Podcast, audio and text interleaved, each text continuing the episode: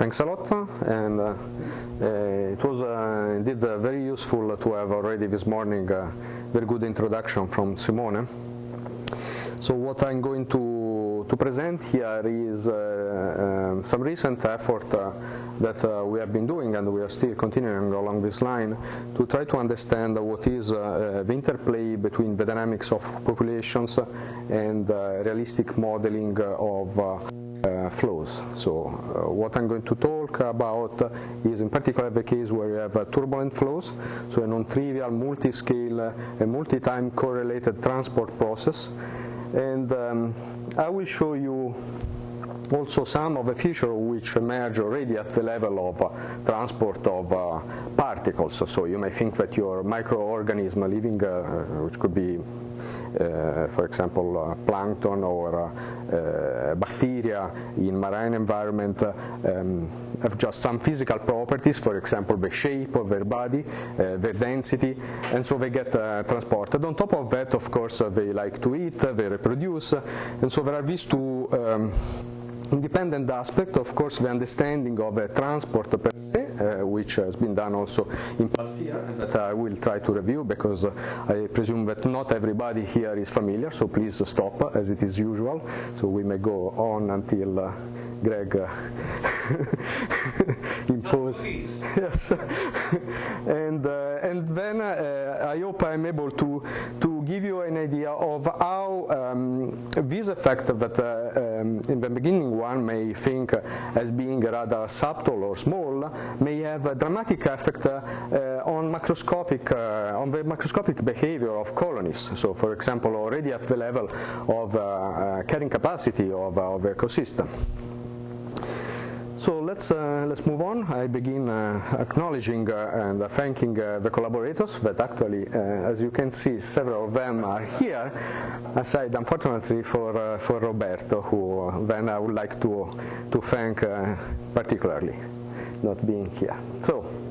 This is uh, from some uh, work uh, of, of David, of course. Um, one of the questions are of interest and that we saw this morning with the modeling presented by Simone relates not only to the dynamics of the population itself, but also on the genetic of the population, so the way uh, mutants or different populations living in the same ecosystem may um, compete with each other or uh, uh, live together or even expand, for example, to new territories. So this is sort of, of experiment which up to now uh, we know uh, um, happened only once, eventually we don't know, um, can be reproduced much more conveniently on a petri dish where you have a, a colony of bacteria which just grow and actually grows uh, in a very uh, you know, simple way. Uh, one of the important things that I, I, want to discuss indeed is what happens to such a simple situation when you have a fluid transport. And we will see the modeling that, uh, that uh, we are going to need for that. And of course, uh, um, next, there will be more interesting, even more interesting questions which are related to the situation where, for example, natural mutation or even, for example, um, um, population which are differently fit to the environment. And here, we differently fit to the environment when you live in a, in a fluid uh, environment and may also relate to different physical properties. You may have, for example, uh, plankton with slightly different density or different shapes, and these uh, um, uh, has an important consequences because uh, turbulent transport will, as we will see, will produce different segregation and then this uh, may uh, result in uh, an advantage or a disadvantage. So these are indeed uh, some experiments in a situation where you have no flow just uh, on, a, on a very simple uh, petri dish. But uh, for the rest of the talk, I will not I will not focus on on a situation where we have no more than one population. So I will just focus on one population, and I will describe a, a variance with respect to what Simone did. I will describe it um, not at a level of particle base, but as a continuum. So I will have a concentration field, and um, the two approach, so the particle-based uh, description and, uh, uh, of course, all the machinery that you need to have to study the influence of turbulent transport. Probably next week, uh, uh, well, I hear that uh, Prasad may do something more when you combine the two things. So that will be the third chapter of the story, putting everything together.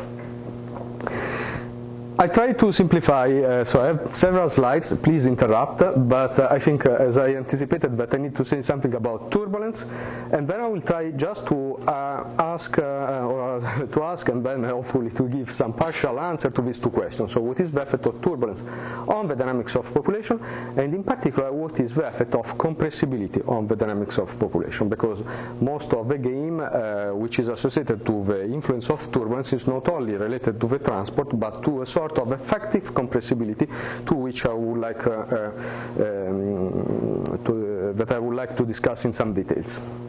So, of course, when you think of a marine environment, uh, the situation is pretty scary because, uh, um, well, there are many things uh, which may go on, and every time you may try to quote some numbers, uh, well, these numbers may also vary by order of magnitude in the sense that already the turbulence level may, may change a lot if you have a very, uh, no, uh, quite a nice day or if you are in a storm. And, uh, well, I mean, presence of nutrients may change uh, locally and in time. You see some of these effects which are here, for example, the entrapment of, of bubbles, turbulence, circulation, uh, stratifications, wind acting on the surface, precipitation, and then of course all the thermal uh, issue, and uh, last but not least, of course, the presence of uh, light, which is very important, for example, for photosynthetic organisms.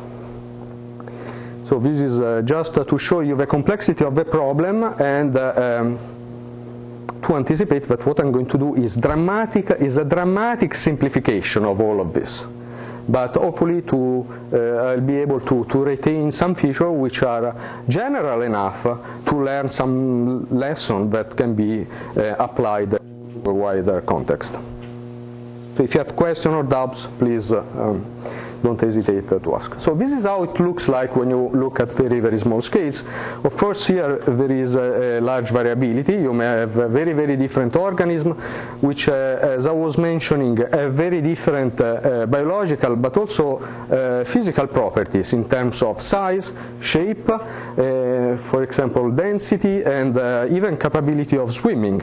So you know that you can have zooplankton, which is swimming, but you also have phytoplankton, which is able to swim, and also some bacteria uh, are, able, are able to swim. So, of course, when you want to know what happens to um, a large uh, population, uh, you may think that this population is just transported by fluid currents, so you don't really need to look at very, very small scales.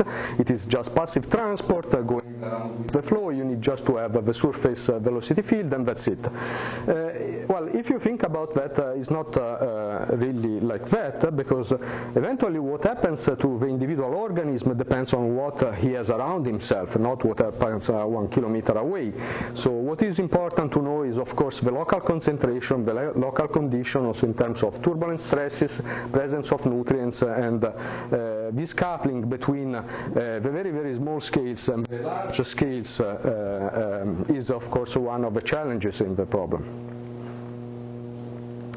So if we look, uh, uh, I think that some of this picture had already been shown. If we look at uh, large scales, indeed, um, it is quite clear that um, there is a, there is a, uh, some complex uh, phenomena going on uh, which can be, for example, realized by looking at the fact that you have a very non-homogeneous distribution here. And uh, one of the important questions is how it comes and what are the implications of this on, uh, for example, the size of a population, eventually the genetic uh, in the future.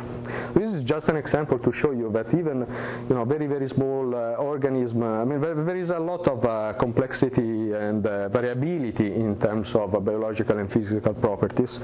And, um, well, not only zooplankton is, is swimming, but so another important point, which is a little bit, I'm not talking about this in details, is uh, uh again the more general uh, sort of biological processing which is going on in, in a marine environment, which uh, um, proceeds uh, from, of course, the life uh, and the death of, uh, uh, of populations and the interaction, for example, with microbes and the production of organic residu residues that, that may aggregate and fragment. And again, here the, the turbulent transport play a very important role in, um, for example, determining the size and the dynamics of all, of all these processes. But okay, um, after this uh, um, rather um, general introduction to the complexity of the problem, I want to discuss immediately some aspect which is essential for what we are going to see uh, immediately later, and particularly the kind of modeling that uh, we are going to do. So when you um, go around and look uh, in marine environment, it is uh, often uh, um, realized that, um, for example, plankton is not distributed uniformly in, in um, the vertical direction, but it is in some rather small layers. So of course, uh, layer, uh, small layer is uh, still in the order of, uh, say, tens of meter, which is of course extremely small when you compare it to the size of a marine environment, but is uh, very big uh, with respect to the size of, of individual organism. Now, um, are those fingers understood, and why are there special discrete layers within the overall maximum? Stick out like that? Actually, I don't know. I have to say that indeed another seems not. Yes, seems seems seems not to be always uh, always present. But different species. Uh huh. Yeah. Some some cyanobacteria can break it You know how they do that? Do they do it by creating gas bubbles inside the? Yeah. To to form uh, to form the layer. Yeah. Um, so also the size, the uh, size of these uh, of these uh, small uh, layers uh, can vary a lot. So you can have uh, from hundreds of meters, kilometers, and also the persistence time can, can vary a lot. But I mean, it's been reported that you can have also um, thin layer which resist for several days, and I think that this is at least the, the the most recent review that uh, that I could find on the topic. So if you if you're interested in the topic, probably this is a good starting point uh, um, to to look for more literature. So, but uh, what uh, what I wanted to show um, from this review is again. A collection of ideas which uh, clearly show that there may be many mechanisms for which you form this small, small layer. So, um, as, a, as, a, physicist trying to understand the influence of, of turbulence transport, my conclusion is that in the end I will not care about that. I mean, I will just assume that there is some generic mechanism which is able to confine you in some uh, in some thin layers, and I will look at what are the consequences of this.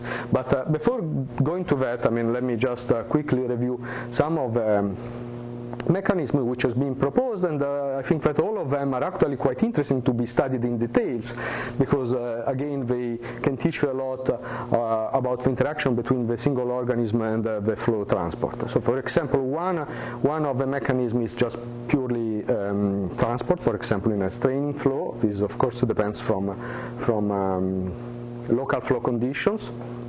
You can have uh, um, swimming, so you may have this organism prefer uh, to stay at some uh, distance from the surface. This may be, for example, because um, if I go too close to, to, the surface, maybe they have too much light, and if I go uh, to below the surface, they don't have enough light.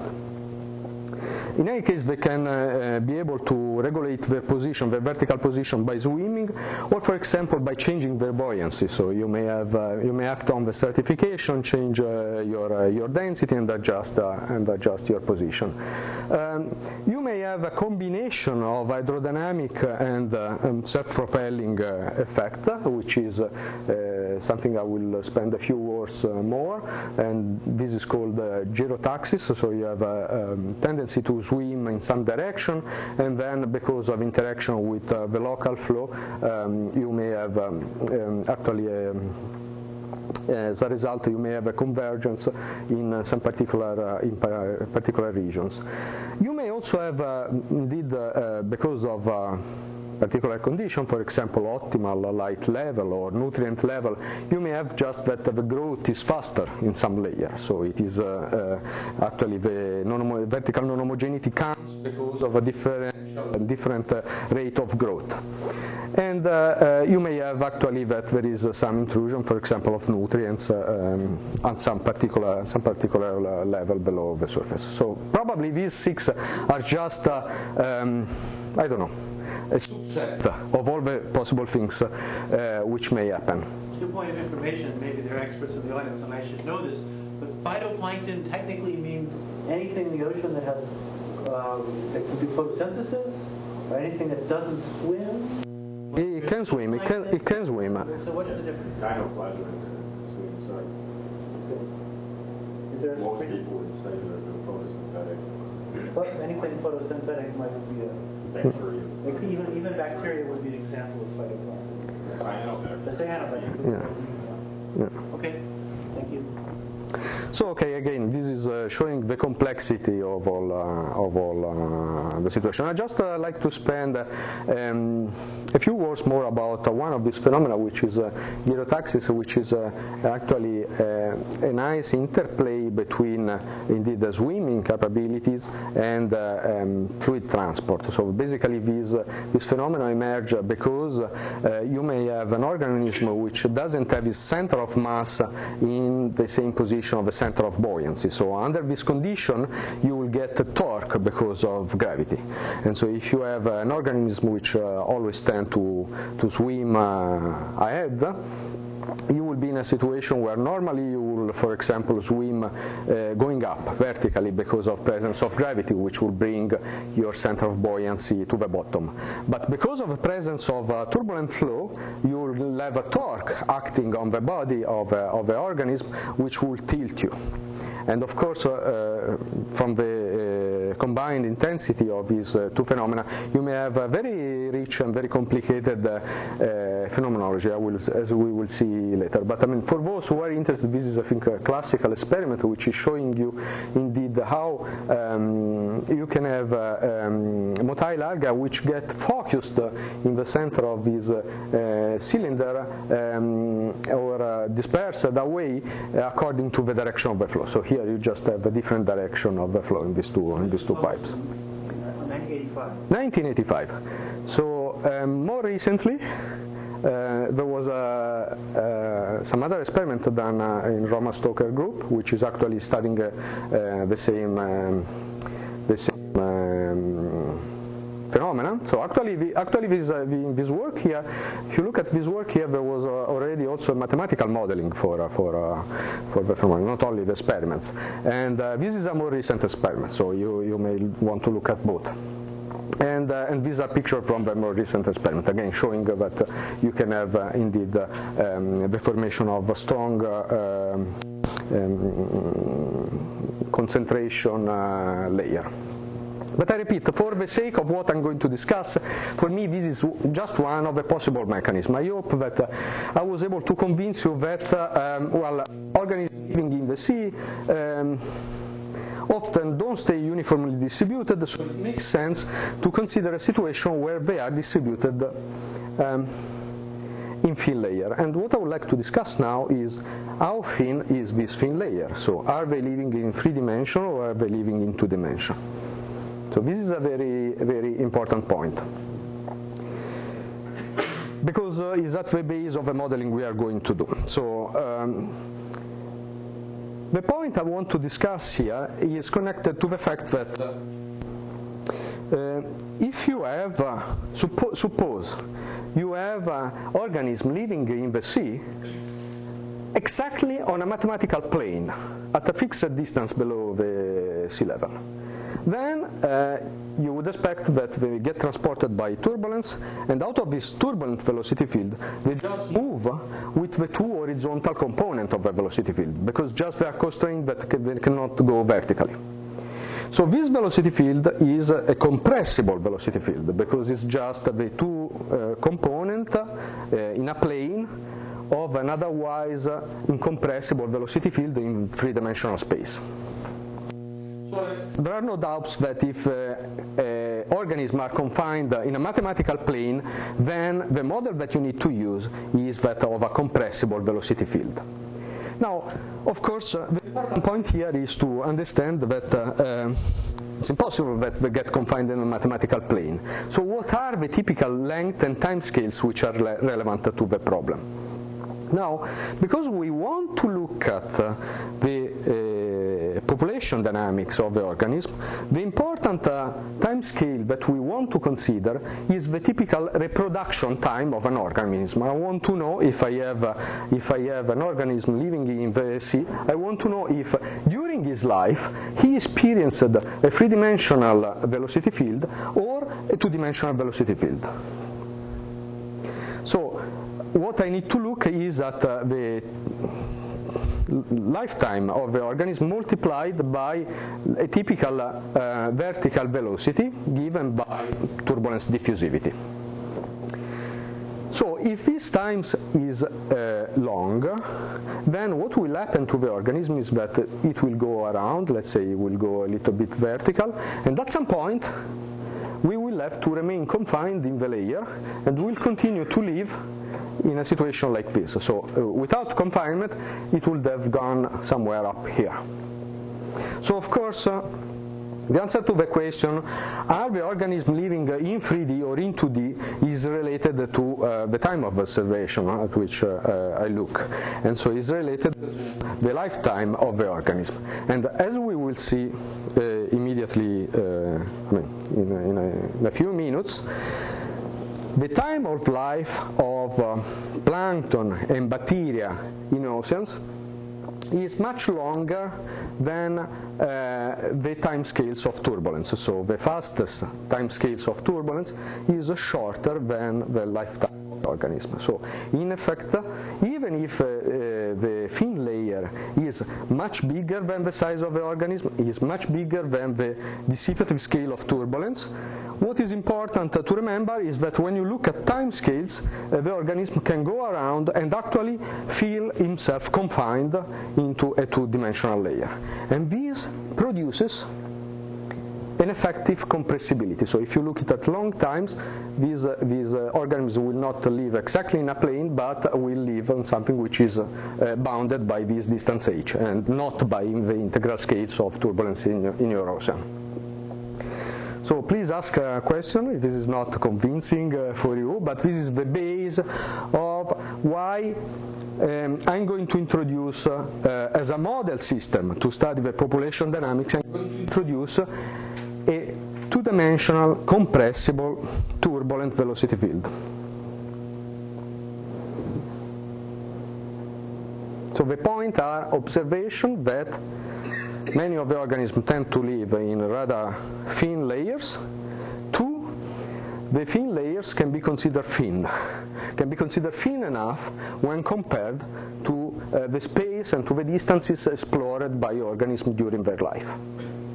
Okay? These Greek letters, epsilon, is uh is the size of the organism. So this is the size of the organism, the size, the dissipative scale of turbulence, the size of the layer, the integral scale of turbulence. So the organism is very small himself, smaller than uh, the smallest scale of turbulence, which is smaller than, uh, than, than, than, than the layer, which is much smaller than the integral scale. Still, is not about scales that we should think. We should think about times. So That is Kolmogorov inner scale Yeah. Yeah. And that isn't the same as homogeneous isotropic turbulence, It is, it is, it is, it is. I'm considering, yeah, It more, be something like a Kolmogorov cascade, but yeah, it have all the yeah, richness and differences associated with oceanic Yeah. dead layers and deep Of course, of course. stirring by the wind, of course. something like But because of a qualitative, uh, not only quantitative, but qualitative effect that I'm going to talk about is connected to the compressibility, I wanted to make the point very clear about how and why uh, we are going to assume that there is some small compressibility in our system. Then what uh, David is saying is perfectly right in the sense that I'm also assuming that uh, here we are in homogeneous isotropic turbulence. In a realistic situation, probably it would be more correct to have uh, some stratified turbulence or, I don't know, in particular condition you may also have some dishomogeneity which depends from the, where you are and many other things.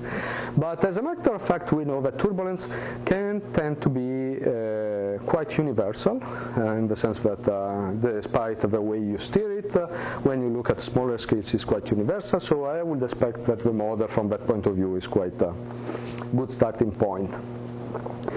So okay, there is this separation of scales, but uh, repeat, the important point here is to consider um, times, so the relation between times in, the, in this process.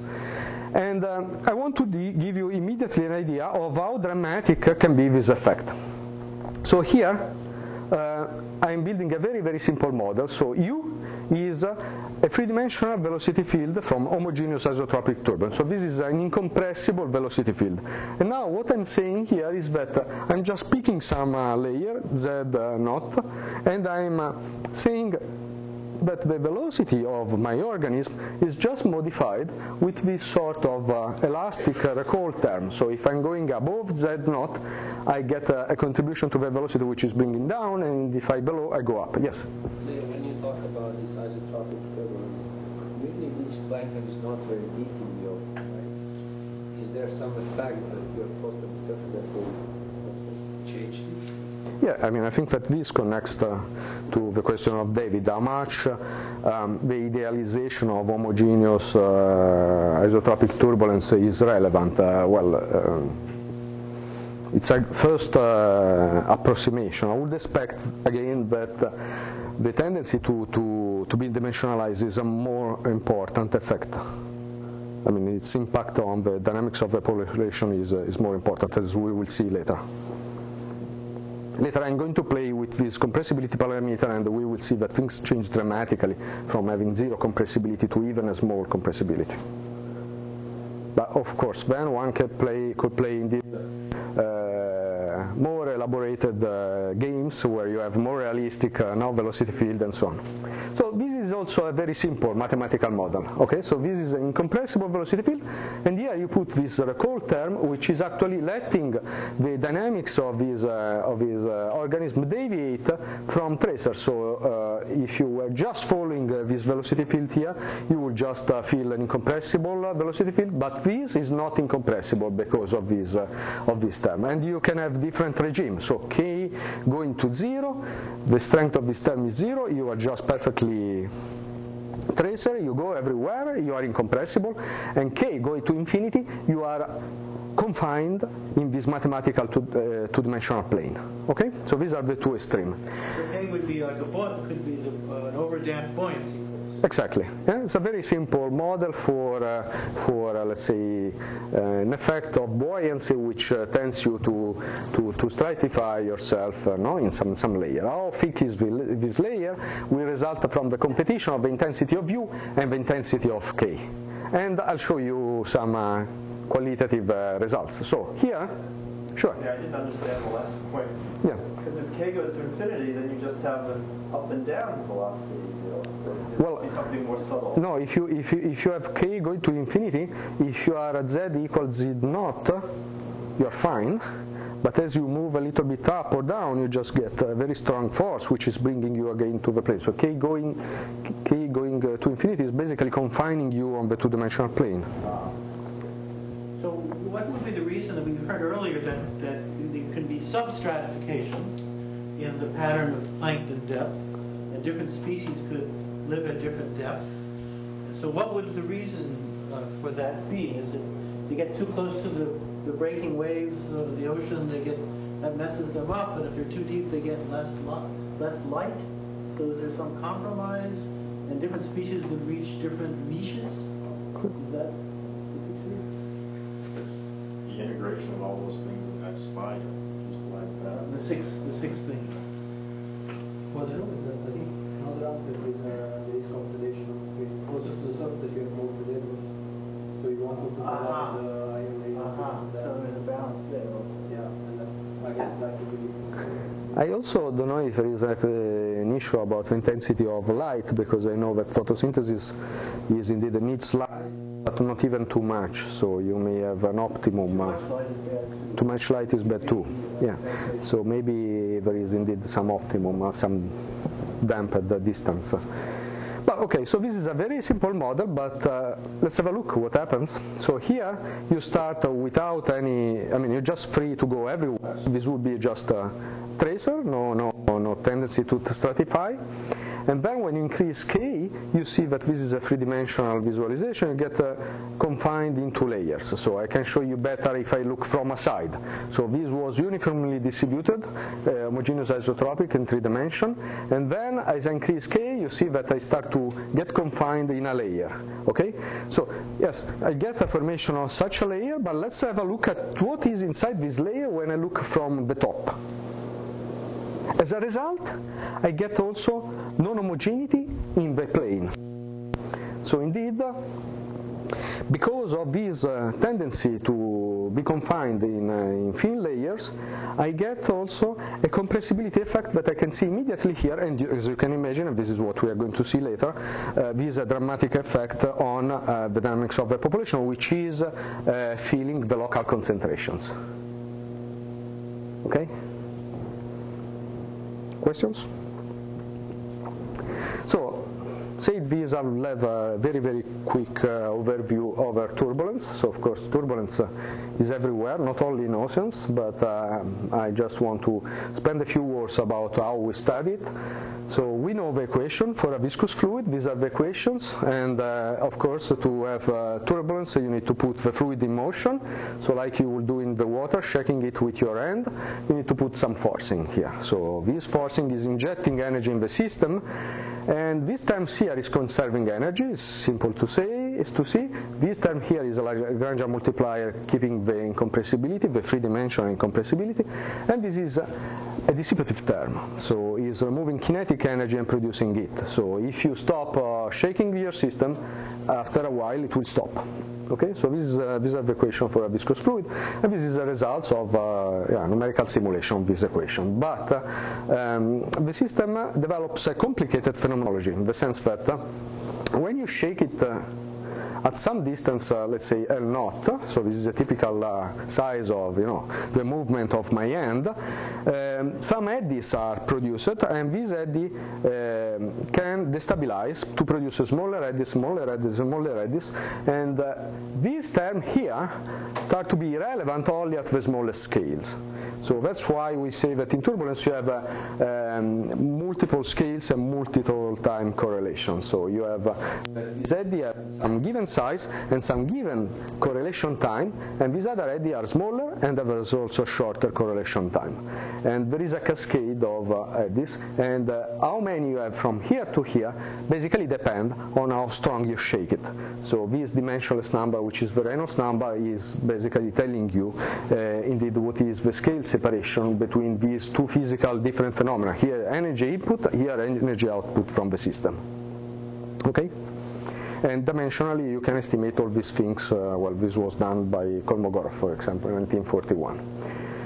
And uh, you can study the statistics of this, uh, of this uh, system by looking, for example, at the fluctuation, fluctuation of the velocity.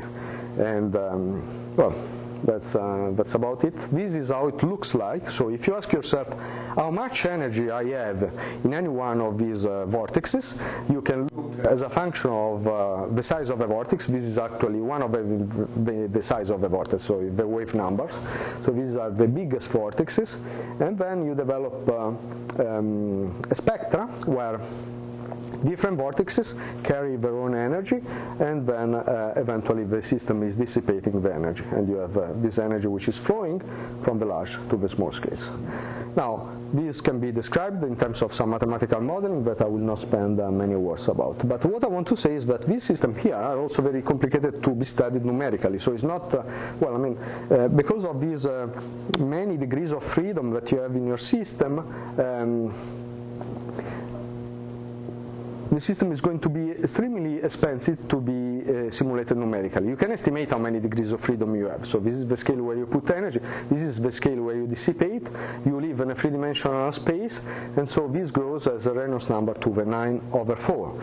And I mean, typical numbers that you have in the environment are in the order of Reynolds 10 to the 8, 10 to the 9, and so you can make your computation how big a computer you should have. I mean, let me say that, uh, well, what we can do is probably um, something about Reynolds to the 6, so we are order of magnitude below any, let's say, environmental, uh, eh, or most of the interesting uh, environmental application, but still we can learn, eh? we can learn from the system. So it's a little bit less uh, intense turbulence, but uh, we can learn, and so we do it. So there's another computational point you made a couple slides back. You said pressure is annoying because it um, influence propagates at the speed of sound, which is effectively infinite, and so everything communicates with everything. So Yeah. there's a trick for avoiding that.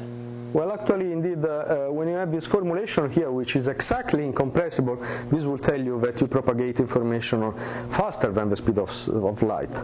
So, yeah. Uh, so, well, who cares? Well, you cares because when you put it, for example, on a computer, it means that you need to have uh, um, communication between uh, all possible. So, when you put this uh, big system on a computer, you do it on parallel computers, and so these times here makes communication between all possible processors. So you live with, yeah, we live with that. So um, yeah, but it's uh, it's a, yeah it's a point. So there are also some other numerical methods, for example, Lattice-Boltzmann methods that actually uh, don't need uh, to have a pressure solver, so they are slightly compressible. So um, what you pay is that you are not exactly zero here, but uh, indeed you, you may save. Uh, okay, I mean this is uh, this is uh, something uh, very challenging, and of course.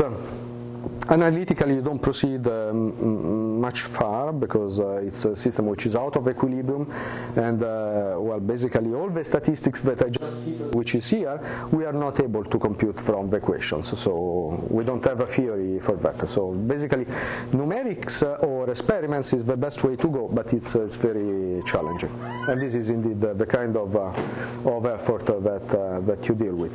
Now, to just give you the, an idea of the complexity of even the simplest situation. So this is uh, you may think of uh, uh, indeed. Um, bulk of fluid which is homogeneous isotropic and you look at the vorticity. These isosurfaces of vorticity.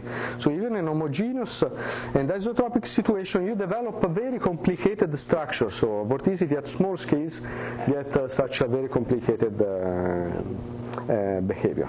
And so the question is what happens when you have something which is uh, transported by this flow?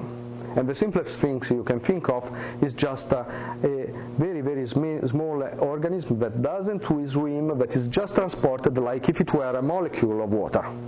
So what happens to a molecule of water which is transported in turbulence? And this is what happens, is this happens that get transported and sometime, from time to time, is experiencing indeed the, the vorticity that I was just showing here. So at small scales in turbulence, you have very, very strong uh, vortical events that of course may be relevant. Uh, for example, if you have, uh, uh, if you think of a mosquito flying uh, in the air and then you have a storm, well, he will feel these sort of things. I mean, this is actually what you feel, uh, in a sense, is what you feel when you are in an airplane and you enter in a turbulence, and there is turbulence and you feel it. So this is, of course, relevant also for organisms living uh, uh, in the oceans that uh, they are transported by turbulence and they will have to, to undergo these, uh, these kind of events. And this is how it looks like. I wanted to show you how it looks like. So if you you can imagine that these are all very small organism going around, and you sit on one of them, and this is uh, what you see. This is the, actually the mesh box. Normally it's not there in the ocean, so you can forget it. But uh, what you can see is that most of the time you just go quite smoothly, you rotate, uh, well, there is no preferential direction because uh, statistically it's isotropic and homogeneous, but from time to time you get a very strong um, tilting, uh, and that is associated to when you pass in these regions where you have higher vorticity. There's no cell divisions in this movie. No, no. Here they're just, you know, boy, just Smarties, uh, colored Smarties. and let me show you how it looks like if you just put some of these particles and you let them go. So this is instead, no, looking, uh, no, in a laboratory how the turbulent dispersion would uh, would uh, uh, behave. Okay, so as I said, I mean, there are these extreme events that uh, uh, um, skip all the more um, complicated things, but I just want to give you an idea of how extreme these things are. So this is the acceleration. No, you can think of acceleration that you feel if you, you know, if you are uh, on an airplane, or you know, uh, normally we experience acceleration which is 1g. Huh? So this is acceleration that uh, organism living in a turbulent environment experience. So this is a probability distribution function rescaled with the variance. So normally when you have a Gaussian distribution, this will be something which has a variance which is 1. Okay, so we'll go just down like this, around 1. So here, I mean log log? yes. So here you see that uh, we have uh, a distribution which has a vent which go up, uh, in this case, almost to 80 times the variance. So the, no? the average uh, fluctuation is 1, and you have a large number of events which can go up to 80 times this value. So it's an extremely wild uh, phenomenon. So it's uh, indeed, I mean, it's called uh, intermittent. You have uh, no times uh, when nothing is happening, and then you get get, get a very strong uh, burst. 10 to the 6? Sorry. 10 to the 6 Reynolds number roughly? Here? Uh, this was probably lower, 10 to the 5, I would say. Uh, but I mean, the shape of this uh, will not change much. Change, but uh, will not change much. Uh, so, uh, why this is important? Well, this is important also because uh, organism may also be damaged, for example, by maybe not only acceleration, but for example by stresses which are exerted on on on their body. But you, you want those stresses to be varying on the scale of, of microns, 100 microns or something. Is that plausible? Turbulence doesn't go down that No, turbulence, turbulence will, uh, will have um, a cutoff scale which is uh, bigger than the size, eventually the size of the organism, but uh, below that scale, so you'll get you'll, you'll get a, you'll get a, yeah uniform strain. could rip them apart. Yeah, if it is, yeah, yeah, because it gets uh, it gets such a high intense peak that uh, may also damage them. So okay, this is what happens if you have a very, simplest possible situation, so very very small organism. But then often you have a situation which are more complicated. For example, you may have a different density of, uh, of plankton uh, with respect to the to the fluid, or uh, um, you may have, for example. Different size.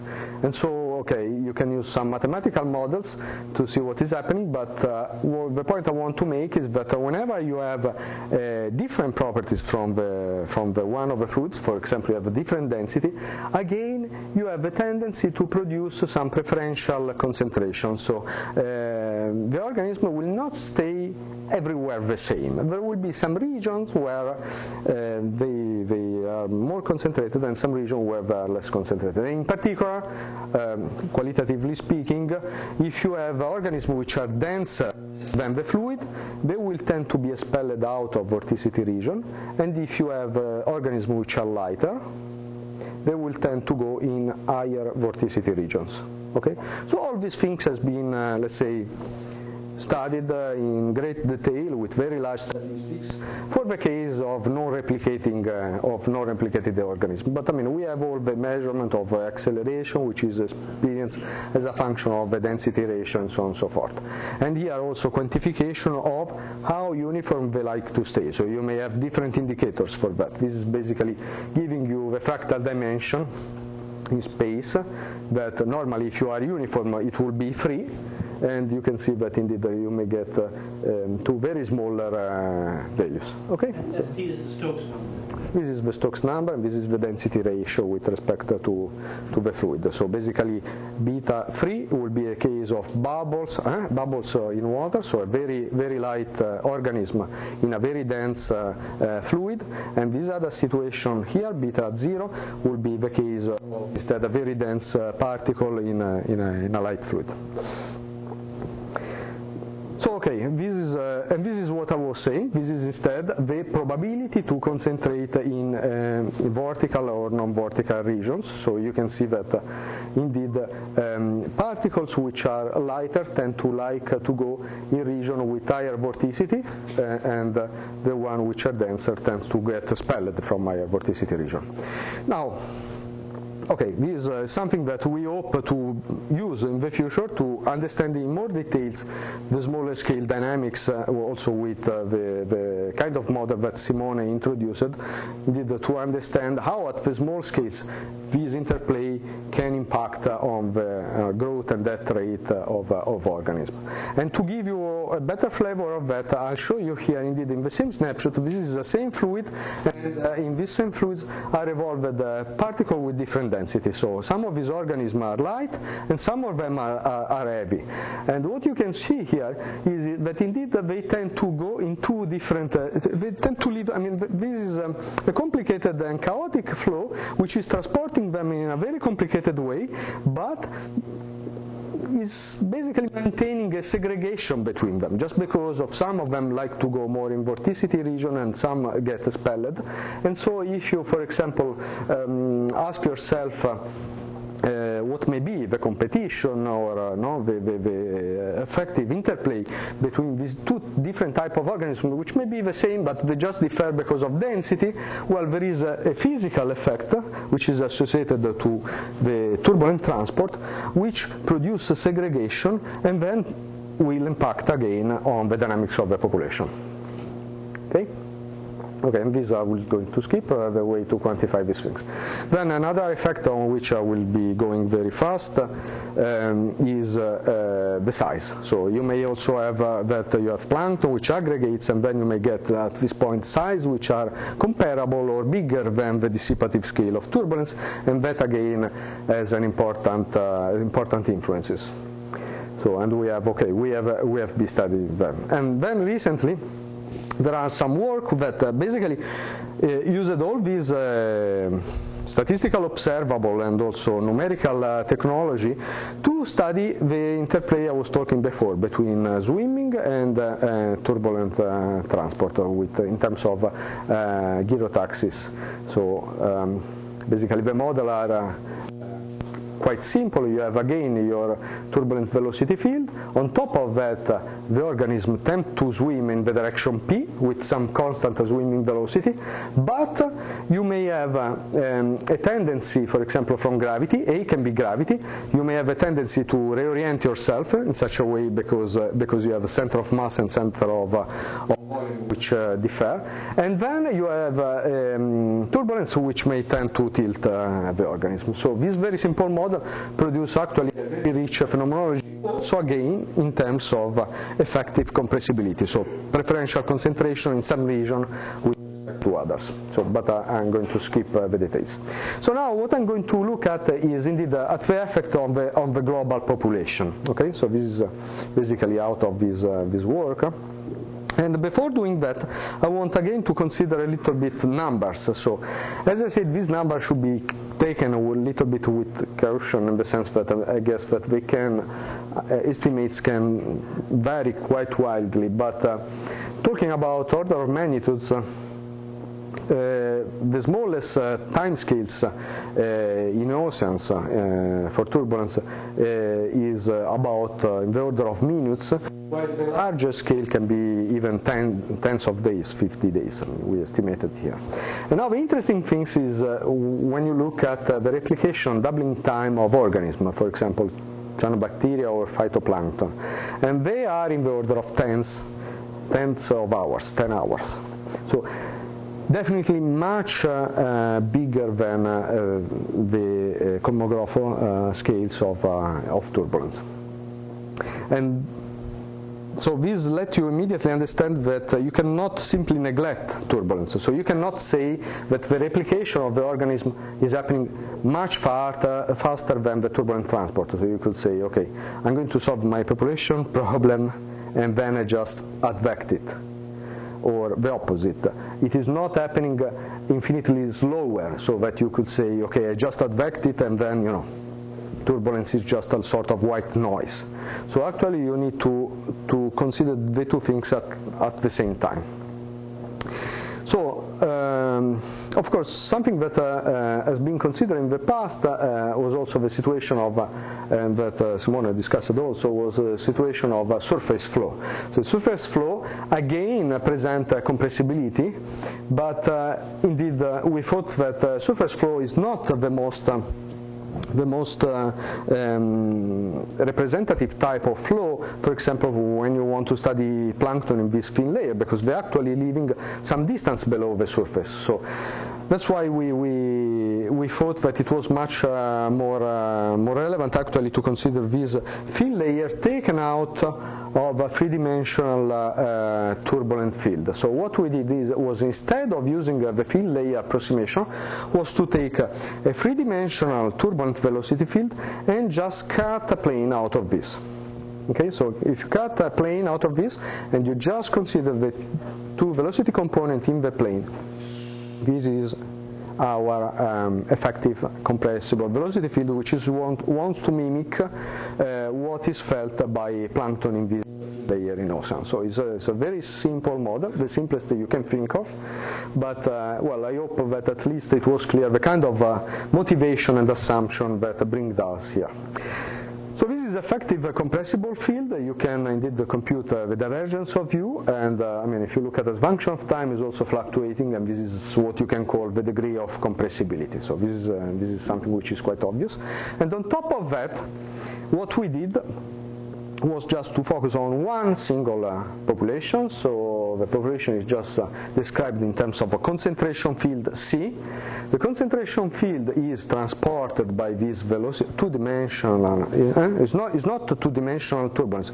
It's a two-dimensional cut out of a three-dimensional velocity field.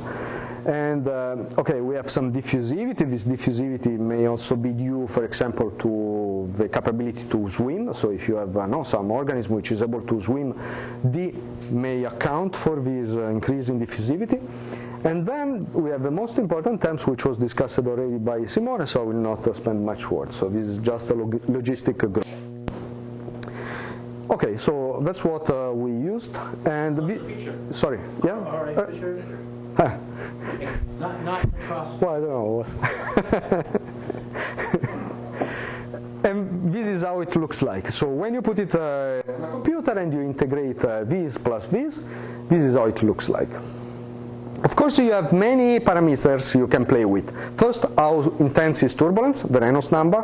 So we didn't play with that. I mean, we just kept uh, fixed. Uh, Schmidt number, and uh, most important, uh, the dimensionless uh, growth time. So this is uh, basically the um, replication rate, and is made dimensionless in terms of the dissipative scale of turbulence. So basically, this is um, smaller uh, than 1 is telling you that uh, you are slower in reproducing than the fastest time in turbulence. So okay, uh, if you look at this, you may already realize that actually, uh, well, actually uh, looks like what we saw in some picture from the satellite. Again, I want to stress that we are going to play with this parameter, putting ourselves uh, with the respective time. So if you make the inverse of this, which is the time of life, we want to put this time here in the middle. Eh? So we are not going to consider the, the, the extreme case of much uh, faster or much slower. We want just to put it uh, like in oceans, we want to put it just in the middle of uh, the inertial range. And what we look at, well, we start from the most important, so how many, uh, uh, how big is the population size, so we just look at the total count of the population. And, uh, um, okay, let's see what happens. So, I said this is our equation here. And uh, before discussing what we see in turbulence, I want to remind you that in the case you don't have any velocity field, this is what is happening. So you get just the Fisher wave going. So you start with some initial uh, population in the center, and then this is growing with some constant velocity given by the Fisher, uh, Fisher speed. But uh, let me play again the movie. So in this movie here, you see, you see exactly the same equation, which is integrated with u equal to zero, and here with our u, which is uh, no from from turbulence and is compressible because it's this two-dimensional cut. So let me play again. So here you see that you always grow, and here you see that you have a very complicated dynamics, but most important, you remain confined in these uh, uh, small uh, sort of of uh, almost one-dimensional uh, localized patches which are of course uh, bring by, by, by, turbulence. But the qualitative, important qualitative difference is that here you keep going and here you remain localized. Okay? Okay, and uh, well, I mean, you can do some more analysis here. I will not uh, uh, focus on all of them, but I mean, you can really look also at uh, the fractal dimension of this object, and I mean, indeed, they're, they're very close to one.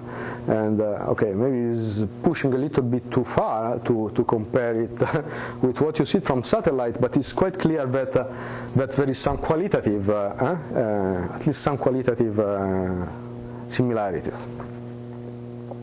So of course, then uh, you, uh, the, the, this model can be used now to study how the different parameters can uh, influence your results. So in particular, you can look, for example, at uh, what happens when you change the um, diffusivity. So if you have, for example, organisms which are able to swim better than others.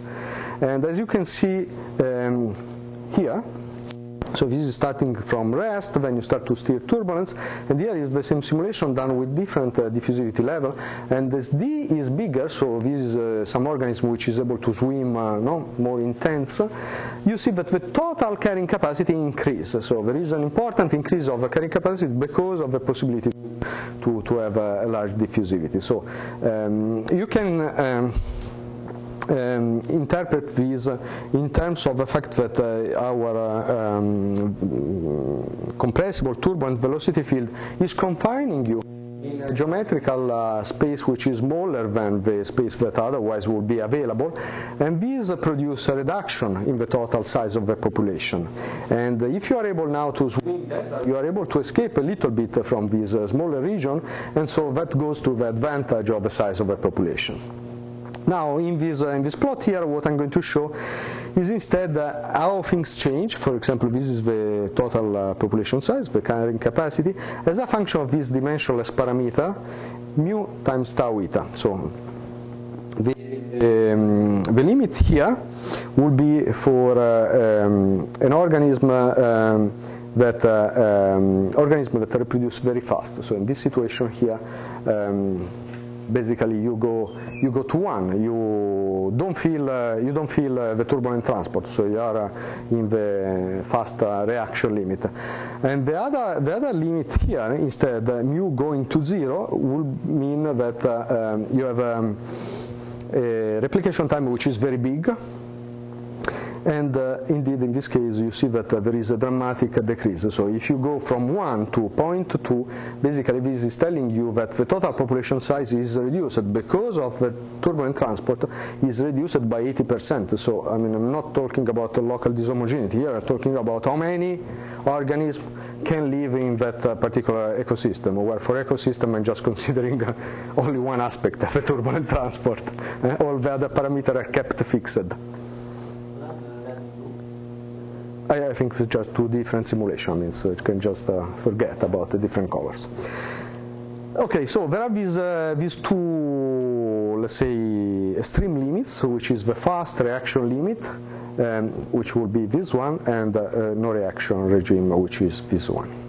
And indeed, uh, you may ask yourself, uh, uh, particularly, I mean, this, this limit here is trivial. Now you can ask yourself about this limit, which is also particularly intense uh, to be studied numerically because you are in a situation where your, your reaction is, uh, is happening very slowly. Uh, but you may think that if you go in this regime here, actually your equation is basically reducing from this equation to this equation, so because mu is going to zero. So, but you want to know, for example, if this limit is singular. So, what are the similarities between solving this equation for a very small mu? I think as change point, which is uh, more reliable the, the wood than uh, than the battery laser. So, you want to ask yourself. Um, what happens to this equation with very small mu uh, can be this uh, compared with this equation at mu equal to zero. I mean, is the limit singular or not? And okay, this is something that indeed uh, we could uh, we could verify by first observing that in the stationary regime of these terms average to zero. So if you do an ensemble average of this equation, you get uh, first uh, this relation between the average concentration and the variance concentration, basically telling that the average of this term is zero. And these uh, allow us to make, um, basically to make an ansatz and to check these ansatz, uh, which is giving us an expression, for example, for the carrying capacity in the limit of um, reaction rate going to zero, so in this limit, as a function of the variance of the equation without, um, without reaction, so this. And Okay, so this we could verify and we could do better. So we could also verify that the full statistical properties of the concentration field for the uh, two systems are uh, indeed very close, I mean, without uh, statistical error that we have. okay, so Another important thing, uh, I mean, even uh, from a qualitative point of view, is to try to character characterize the size no, uh, of the uh, regions where uh, our population is living. If you look at, uh, indeed, this plot is quite clear that you have concentration gradients which are quite peaked on, on small regions. And so what we wanted to understand is how to define a typical size for these patches. And, um, and the possible of defining this is in terms of the gradient of uh, our uh, field. For example, if you use P to mimic uh, the case of mu equals zero, and this um, is um, this um, is basically can be considered as a, a correlation length for our um, fluctuation in the concentration field. So the size, uh, the small scale size of our patches. And uh, okay, we could also relate the total size of the population um, as a function of the size uh, of the patches. So this is how the size, uh, the total size of the population goes as a function of the small scale property eh, of, of of the organism in our turbulent field. And uh, with this system, you can study many other things. So, for example, you can study what happens in presence of mean width, and again, you can check uh, um, how the total size of a population is is changing as a function of uh, of the different parameters. In principle, indeed, you can play with all the parameters. I mean, the parameter I was just saying before: Reynolds number, Schmidt, and uh, um, dimension rate. So it's a, it's a, it's a model uh, that, uh, that we use to, to investigate a number of, uh, of these things, but probably the most important question that one uh, want to want to answer and that I'm going to address now is how things change as a function of the compressibility all the things I presented so far were just done taking blindly a two-dimensional cut from a three-dimensional uh, turbulent velocity field, and that had uh, some level of compressibility which is uh, pretty high. So maybe if you get a field layer in the ocean which is localized but not so much localized, you would expect that indeed your population still continue to feel some, some effective compressibility, but maybe there is more value. So you would like to understand how all this scenario here is now depending on this critical parameter, which is the compressibility level. So let me skip uh, that and uh, let me just go then to my second question. So um, what is the effect of uh, yeah, quantitative uh, uh, level of compressibility that we have in the system? System and we can play a trick. So we keep, uh, we, again, we take a two-dimensional plane out of our three-dimensional simulation, but what we can do is uh, to project it on the uh, divergence-free uh, part and take uh, in, in the, the, compressible part, and uh, once we make these two projections, we can recombine them together with some coefficient, let's say epsilon and 1 minus epsilon, and changing this, this parameter, that here is called theta, I mean sine of theta, we can basically um, produce a um, dynamical evolution of a two-dimensional uh, cut with a tunable level of compressibility that can go from, uh, from, uh, from very small to very large. Okay, so we did uh, the same study that we did before. In this plot it is reported indeed the total population size carrying capacity as a function of the dimensionless growth rate, and the different curve here are relative to different compressibility level. So K1.75 a situation with a quite important level of compressibility. So you see that, uh, okay, if you are in a situation where your reproduction rate is extremely fast, nothing changes, and your carrying capacity is the, the, the maximal one that you have in your Fisher equation, the one which is supported uh, by the ecosystem without flow. Your organism can stay everywhere, and they, you know, they just feel an homogeneous environment. Now, no, no, no, forget. I mean, that's, uh, I will not uh, discuss it. Um, now, uh, let's consider indeed one of the level which have uh, oh, important uh, compressibility. When you start to have uh, some growth rate now which start to be bigger with respect to tau eta, and that's where you change color. Simone? so um, basically you, you enter in the inertial range, okay, so you start to, to, to, to, to have a uh, you see that there is a dramatic uh, change here and a dramatic drop in the total population size. The same happens for all the level of compressibility, but for the smallest level of compressibility, it happens much slower. Okay? So you may think that if you are here, uh, well, with uh, probably reasonable level of compressibility that you have in the ocean, the carrying capacity is not decreased much. But we should be careful here and we should see what are values for these mu tau eta which are in the ocean. We said that indeed the replication time of organism is in the order of 10 hours and tau is 5 minutes. So if you make an estimate, you probably realize that in most situations, you should better be around 10 to the minus 3 or 10 to the minus 4. And so if you look even the curves with a small compressibility level, you realize that if you go here, you may still have a drop in the total carrying capacity in the order of 20-30%.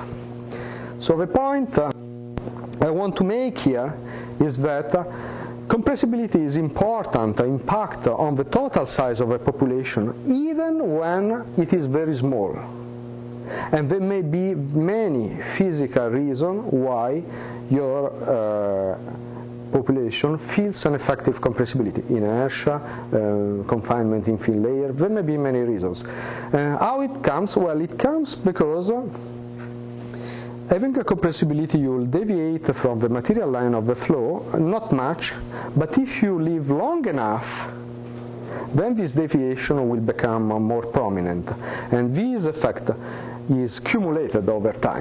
So, okay, what I see at small compressibility level is basically just shifted in this direction. And for the, the actual the actual number is 10 to the minus 2.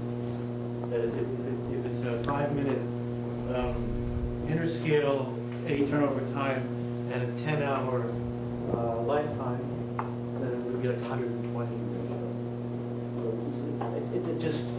I thought it was about 10 to the, I mean, maybe wrong. I thought it was about 10 to minus 3 with just the number 5. But calculation in my head. But 10 to minus 2 is still significant, even for small. Yeah.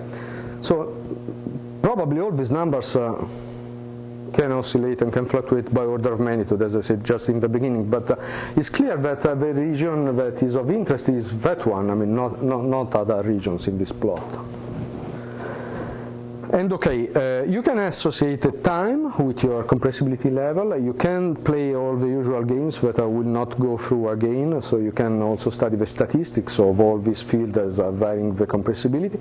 And doing all these uh, statistical analysis, basically, uh, let me just go uh, to my conclusion. You can um, make a parameterization for the curve that I showed before. So these are the curves uh, which are just, uh, you know, now depending, are uh, parameterized with different level of compressibility. And you can actually understand how to rescale them on a sort of master curve, which is just function of this parameter here with the compressibility level to some exponent that we could measure, we could fit, but we could also estimate. We could give a dimensional uh, uh, estimate for this.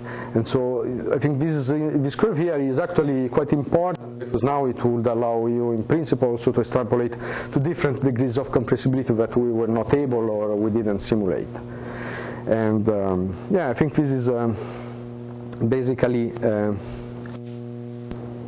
more or less uh, getting me to the end of, uh, of my talk. As I said, uh, I just wanted make, to make these two important comments that um, there may be many physical reasons why the effective field felt by organism in realistic turbulent marine environment has some degree of compressibility. That turbulence together with compressibility make quantitative uh, impact on macroscopic quantities, not only on small scale fluctuation, which was obvious, but also no, on macroscopic quantities like uh, total carrying capacity, and that even a small level of this compressibility can actually produce a big effect because of this long uh, life of organism in, uh, in turbulence. So I think this is, uh, this is, was um, basically based on these, uh, these two work here, and uh, actually Simone has been talking more about uh, instead the particle uh, uh, modeling in view of uh, studying genetic issues, and I guess that Prasad will, is, is, going to talk about something which is combining the two things. So this is. Great, thank you.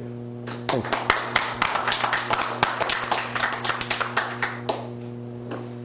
Yes. So you show these photos from uh, up real high of a large area, and you know you can see the plankton, the line, uh, but the length scales that are more relevant to your simulations are, are pretty. I mean, it's really small, right? Or, or are they? Or is it? I mean, how does it? I mean, obviously, the different scales of the ocean and everything's gonna I can scale it on. I mean, I, I, this this uh, study was done in dimensionless numbers. So the only important number here is the ratio between the largest scale and the smallest one. That's really the physical uh, difference, uh, the relevant number that is associated to the Reynolds number. Then once I make, a, um, say, a study with the same Reynolds number, I could rescale my integral scale to be one meter or one kilometer, and the statistical property of, uh, of a fluid will be the same. So there is a hydrodynamic similarity. If you take your smallest scale to be the thickness of the planktonic layer, is 25 meters, then this ratio at the Reynolds number he's talking about would probably give you kilometers on the largest scale of the Yeah. Uh, maybe tens of kilometers. I think it's, it's not irrelevant in that sense. So people, I mean, but th- these things uh, happen at different scales, though, right? I mean, people see these things uh, by measuring uh, with acoustic measurements and optical measurements down, and you can also see, uh, you know, uh, from, from, from space or from up high, you know, these, I mean, so, I mean, you have these layers at different scales, right? I mean, I'm just asking about, like, where do you see these? Um, I mean, where do you see these uh, this, um, do you see this structure in the? scales, or are they only at really large scales, uh, these layers forming in, in nature? He's asking about experiment or observation. Yeah, yeah, just. Well, um, as I said, probably the best answer you Your can. model would apply to, to many different scales, right? Yeah, exactly. I mean, my model actually is uh, is making no assumption on uh, no um, what is the mechanism which is producing these uh, these layers. If this was your question. So, if the question is uh, where you can find these uh, these layers. Uh, I should better refer you, for example, for this review. I mean, this is quite common in many um, has been observed, I think, all over uh, the earth. I have a quibble on your terminology, but maybe others could disagree. You say that the, the bug, it's important that the bugs live long. It, it, uh, they, they're immortal, right? They, they, have, they undergo cell division, and in that sense they're immortal. I would say it's their, that they reproduce slowly. Yeah. Just, just restating, but Yes. that's a relevant thing. Yes. They're doubling time. Yes. Doubling time is long. yes. Long compared to the Yes. Amakara inner time. Yes. They're immortal unless they're eaten. Exactly. Yes. Nothing is immortal, but in principle they're immortal, uh, unless there's an aging effect. Uh, people have studied in fact with bacterial cells. Relevant time doubling. Many, many of your patterns look like the patterns that Walter Goldburg has seen on the surface. He generates bulk turbulence looks at surface scum or whatever. What's there? Is there a? Uh, I don't see a reason why you couldn't apply your formalism to that sort of. You can, definitely. I mean, it was actually, you see, for example, if you consider 2D turbulence, 2D turbulence is, uh, is really a different uh, phenomenology, so it's, it's, it's, very different. So I think that it would have not applied for this sort of study. And surface turbulence is also something which is peculiar. I mean, as I explained, I think that. Uh, so qualitatively, I would expect that you will get similar results because that is also a compressible velocity field. So probably qualitatively, the picture will look very similar, but uh, even quantitatively, it might be similar because I think he's using mushroom spores, things that stay on the, on that layer. Well, cracks there. Yeah, but the quantitative free surface flow. So if you have a free surface flow, you yes. have to think of boundary conditions now. And so the, I mean, if you, take, for example, take this uh, case, it's a 3D box and you have taken a cut, and just on symmetry conditions, you can say that you can find out what the compressibility is. And it's same for every layer of the 3D box. Whereas when you think of a free surface flow, yes. as you're going down, your compressibility levels are changing. So in that way, the statistics, although the if you look at pictures, they might look exactly the same. But when you start, what do you mean when you go down? I'm staying at one. Yes, but I mean in this case, uh, it's a realization of 3D isotropic turbulence, and I'm just taking a cut. In that case, it's a free surface flow, and a free surface flow, when you go down the surface, each layer has a different level of compressibility. So what I'm saying is that when you start to do statistics on that field, yeah. all the pictorially things might look same. If you think of yeah.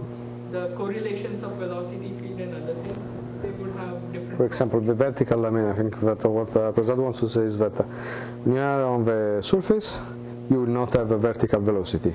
So that's already telling you that uh, this plane, with respect to other planes which are in the bulk, must have some difference, and I mean maybe subtle difference. So when you look at uh, the full uh, all the moments of the statistical distribution, maybe you will find that uh, there is some difference in level of.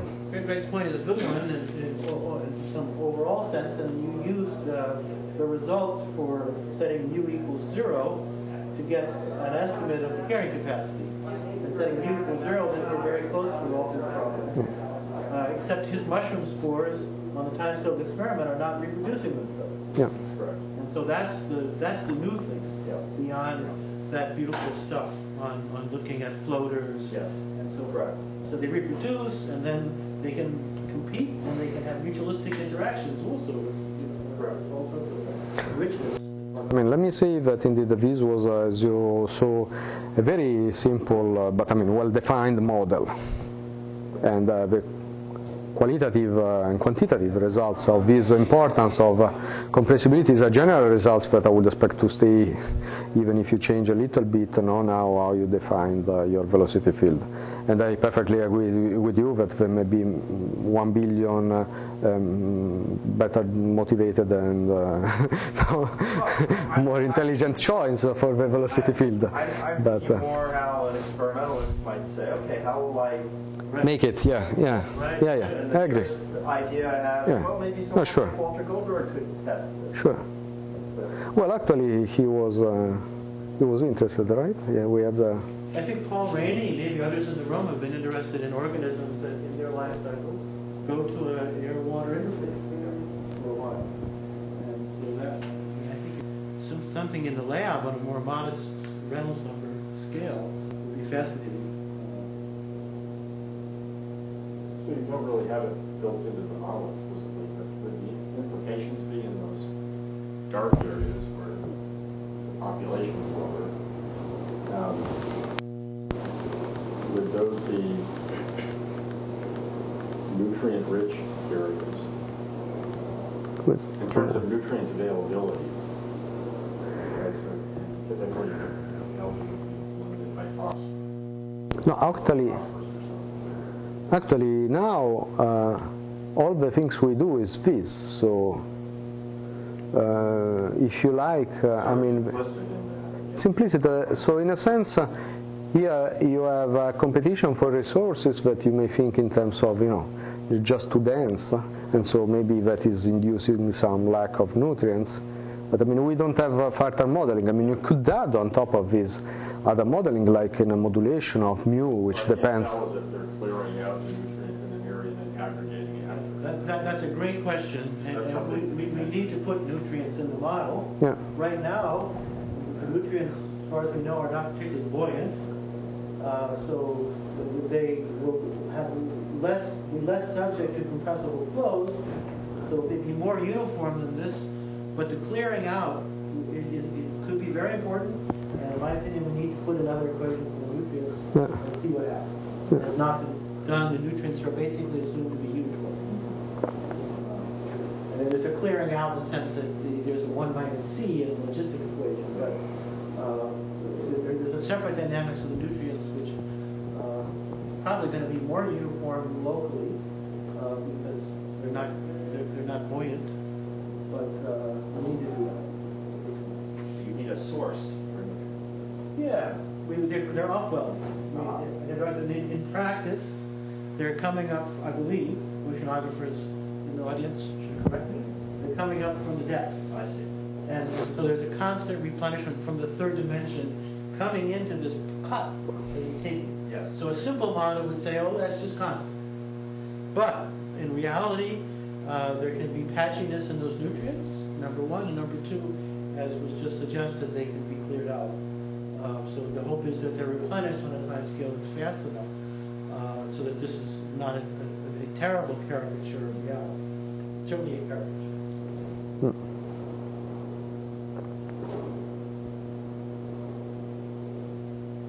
Any other question? We have 15 minutes to get work done before. Thank you.